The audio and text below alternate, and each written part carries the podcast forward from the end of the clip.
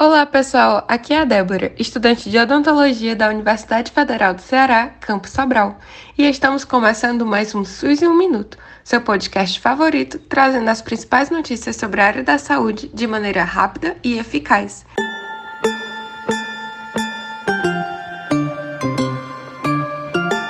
Episódio de hoje, irei falar para vocês sobre um estudo realizado pela instituição Fiocruz que mostra que em 2021 o Brasil teve a pior taxa de internação de bebês por desnutrição dos últimos 14 anos.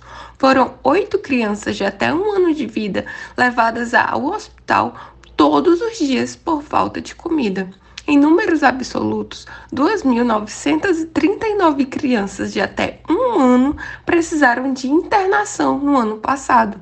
Isso representa uma taxa de 103 internações para cada 100 mil nascimentos, quase 11% a mais do registrado em 2008, primeiro ano que foi realizada essa pesquisa.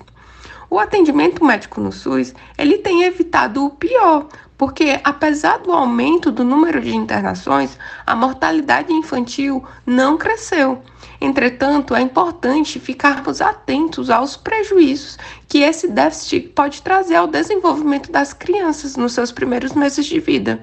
A gente tem que se atentar que uma criança que não recebe a quantidade é, nutricional adequada, ela vai ter problemas de desenvolvimento. A desnutrição nessa faixa etária, inclusive, pode ser irreversível, trazendo impactos em relação ao déficit de cognição, ao déficit de desenvolvimento. E por isso é imprescindível que políticas públicas sejam voltadas para que esse público receba a ajuda que eles precisam. E é isso, gente.